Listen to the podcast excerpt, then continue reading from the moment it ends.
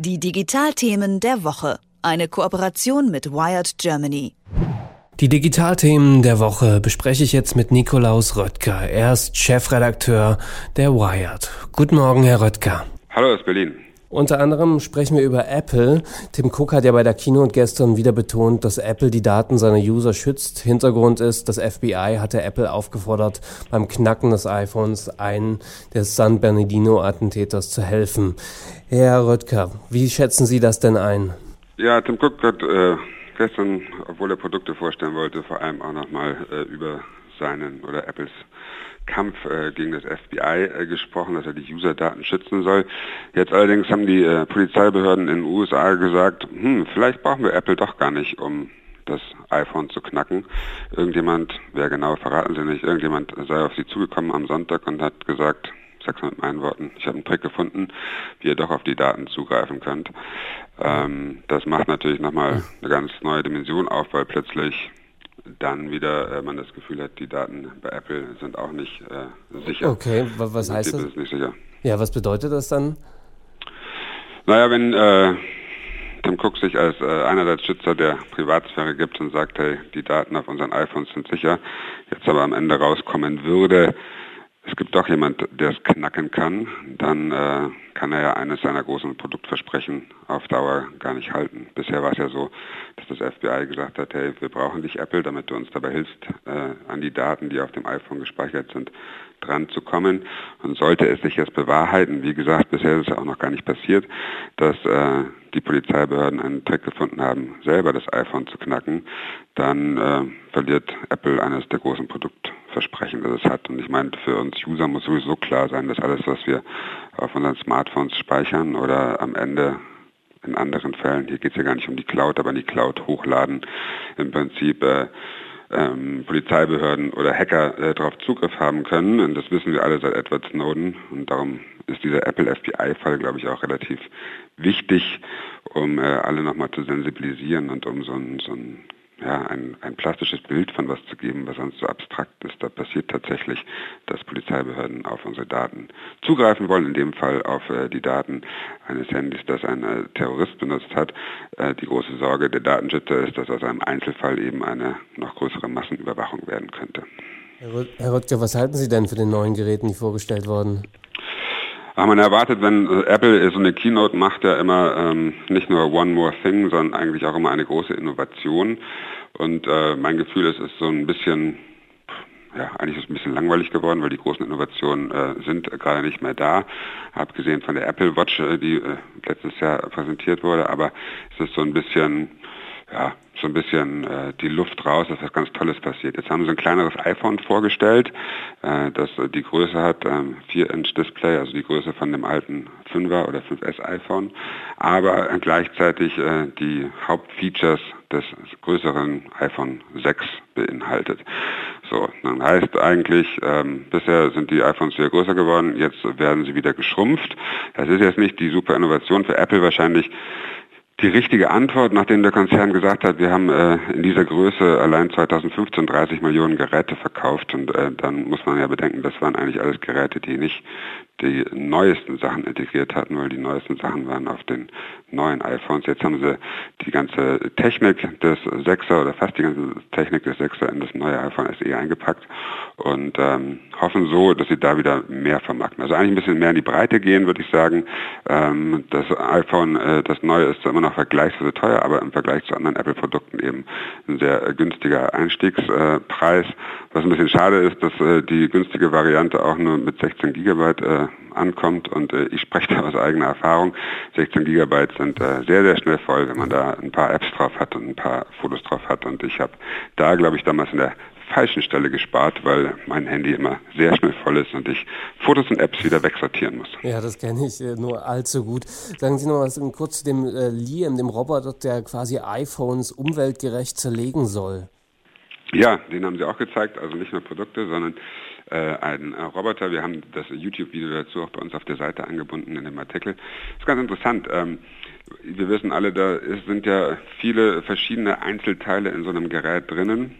Und ähm, iPhones oder Smartphones generell zu entsorgen, ist eine große Herausforderung.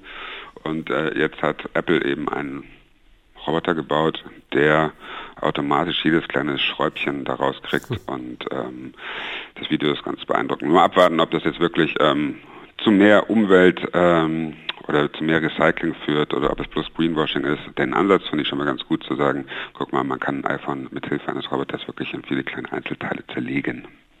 Eine andere große Firma, Twitter, ist gestern zehn, zehn, Jahre alt geworden, hat in Deutschland 12 Millionen User. Was bedeutet das jetzt eigentlich, diese Zahl und zehn Jahre Twitter? Ja, da war gestern äh, kurz ein bisschen Verwirrung, was diese 12 Millionen eigentlich äh, bedeuten. Also am 21. März 2006 hat Twitter-Gründer und auch der heutige Chef Jack Dorsey den ersten Tweet abgesetzt und äh, jetzt äh, hat Twitter für Deutschland erstmals Userzahlen veröffentlicht. 12 Millionen sagen die. Das sind aber nicht registrierte User, also alle, die sozusagen bei Twitter eingeloggt sind, sondern es sind die registrierten und all jene, die auf Twitter Tweets lesen. Ähm, was nicht mitgezählt wird, sind, äh, wenn Leute auf Artikeln von Websites sind und dort eingebettete Tweets lesen, die zählt Twitter nicht mit, sondern es geht dann um registrierte User und um User, die auf Twitter selber Tweets lesen. Ähm, weltweit äh, sind, glaube ich, bei Twitter im Augenblick irgendwie 320 Millionen User registriert und ähm, dann kommen nochmal 500 Millionen dazu, die ähm, einfach nur lesen. Das heißt, insgesamt so 800 mhm. Millionen. Und diese 800 Millionen sind im Prinzip das Pendant zu den 12 Millionen in Deutschland. Wenn man dann ausrechnet für 800 Millionen die 320 Registrierten oder 305, wenn man die Nutzer von einem SMS-Dienst, den die auch noch haben, abzieht, dann sind das ungefähr 40 Prozent. Und ich weiß nicht genau, ob man es vergleichen kann, aber wenn man äh, auch von 40 Prozent registrierten Usern bei den 12 Millionen ausgeht, dann wäre man ungefähr bei 5. So. Aber das ist ungefähr die Größe, in denen Twitter gerade unterwegs ist in Deutschland mit 12 Millionen. Und ähm, Twitter Deutschlandchef De Boer, den, mit dem wir ein Interview gemacht haben, setzt äh, viel auch auf Echtzeit und ähm, hat Beispiele von der Fußball-WM erzählt 2014, wo es 3,3 Millionen Tweets dazu gab. Und ähm, jetzt gab es im Februar irgendwann eine Aktion Twitter Star, da wurde gewählt und da wurden dann 5 Millionen Tweets in einer Woche abgegeben. Also das heißt, ähm, es wächst offenbar, aber in Deutschland ist äh, Twitter natürlich noch lange nicht so weit angekommen wie andere große Netzwerke oder wie andere soziale Dienste. Wir haben ja heute in der Sendung schon über Kuba gesprochen und den Besuch von Obama dort. Wie geht es dort eigentlich technisch voran? Weil in meinem Kopf ist das noch ein Land, was einfach Jahre zurückhängt. Ja, das stimmt. Das ist äh, tatsächlich äh, Jahre zurück. Ähm, wir haben in unserer äh, Ausgabe, letzten Ausgabe im vergangenen Jahr äh, eine größere Geschichte dazu gemacht und ich weiß noch, dass glaube ich nur 16 Prozent aller Kubaner ähm, laut einer Studie, die glaube ich letztes Jahr im Frühjahr gemacht wurde, online sind. Das heißt 84 Prozent haben gar keinen richtigen Internetzugang. Obama hat jetzt angekündigt, dass Google äh, dabei hilft, die ähm, das, das Netz, Breitbandnetz in Kuba auszubauen. Google-Chef Eric Schmidt war auch vor ein paar Jahren da. Und ähm, ich glaube, Airbnb hat schon dort begonnen, das Angebot anzubieten, also man kann dort Wohnungen buchen. Bisher war das allerdings nur für US-Bürger möglich, jetzt soll es weltweit möglich sein. Das heißt, für die Tech-Konzerne ist äh, dort schon noch ein, äh, ja, ist Kuba eine Offline-Bastion, die sie jetzt äh, angehen wollen. Und ich glaube, auch äh, für die Kubaner kann es von großem Vorteil sein, mehr Zugang zum Internet zu haben. Also bisher, äh, glaube ich, sagen die Kubaner, die selber im Netz sind, sprechen immer von der Insel der Unvernetzten, wenn sie über ihre Heimat sprechen.